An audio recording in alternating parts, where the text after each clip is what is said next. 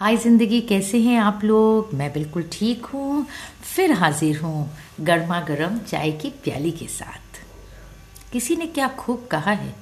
अगर सब कुछ मिल जाएगा ज़िंदगी में तो तमन्ना किसकी करोगे? किसी को आसानी से मत मिल जाना।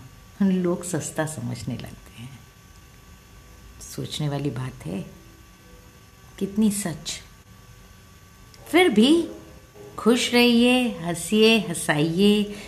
अपना ख्याल रखिए, अपनों का ख्याल रखिए। Bye till the next time